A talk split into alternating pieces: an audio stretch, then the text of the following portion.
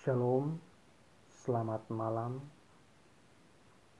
Bapak, Ibu, saudara-saudari sekalian yang kami kasihi dalam Tuhan kami Yesus Kristus, Juru Selamat kita semua. Malam semakin larut dan sebelum kita beranjak menuju pembaringan, terlebih dahulu saya mengajak kita untuk bersama-sama membuka Alkitab kita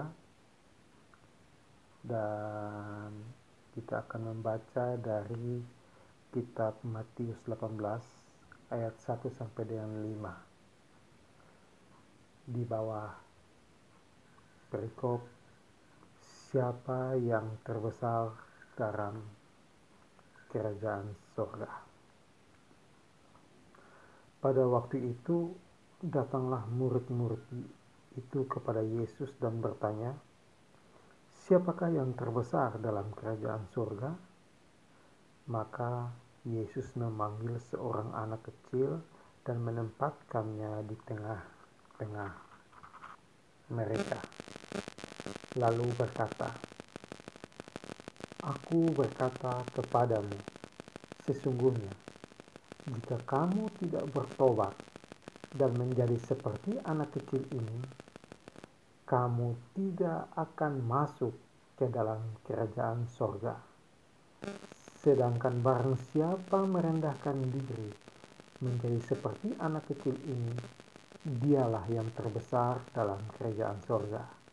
Dan barang siapa menyambut seorang anak seperti ini dalam namaku, ia menyambut aku." Demikian jauh firman Tuhan. Berbahagialah kita semua yang mendengar dan merenungkan setiap kebenaran firman Tuhan dalam kehidupan kita hari lepas hari. Renungan kita malam hari ini saya berjudul Belajar Seperti Anak Kecil. Suatu ketika, murid-murid Yesus bertanya kepadanya, perihal, siapa yang terbesar dalam kerajaan sorga? Lalu, Yesus memanggil seorang anak kecil dan menempatkannya, menempatkannya, menempatkan anak kecil itu di tengah-tengah mereka. Lalu, Yesus mengatakan begini, "Sesungguhnya, jika kamu tidak bertobat dan menjadi seperti anak kecil ini, kamu tidak akan masuk ke dalam kerajaan sorga. Sedangkan barang siapa yang merendahkan diri dan menjadi seperti anak kecil ini, dialah yang terbesar dalam kerajaan sorga." Ayat tiga dan empat dari bacaan kita malam hari ini. Jawaban Yesus ini Jawaban Yesus ini benar-benar mengejutkan mereka. Mengapa? Dia memberikan contoh anak kecil, bukan yang lain. Karena ada sifat-sifat anak kecil yang dapat kita teladani. Di antaranya, pertama, ia percaya penuh kepada Bapaknya. Kedua, ia mudah dibentuk dan diajar atau menjadi taat.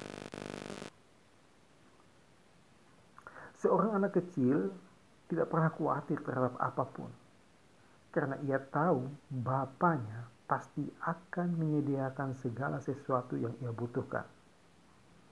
Ia juga tidak pernah merasa takut karena ia yakin Bapaknya senantiasa menjaga dan memberinya perlindungan.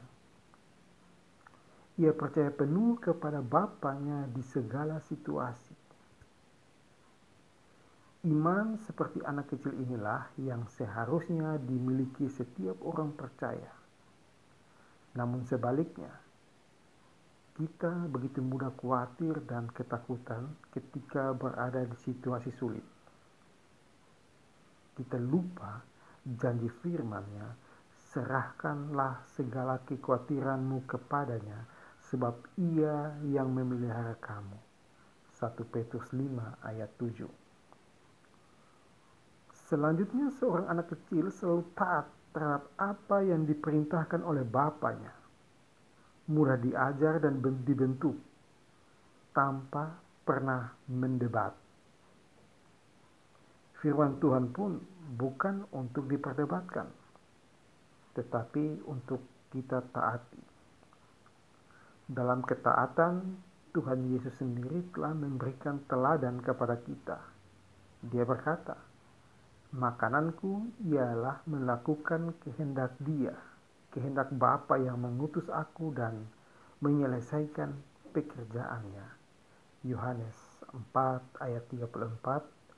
Dan taat sampai mati, bahkan sampai mati di kayu salib, seperti yang disebut dalam Filipi dua ayat delapan. Jangan jangankan taat, tertegur oleh firman Tuhan yang keras saja, tidak sedikit dari kita yang langsung tersinggung dan ngambek. Kita sulit menerima teguran.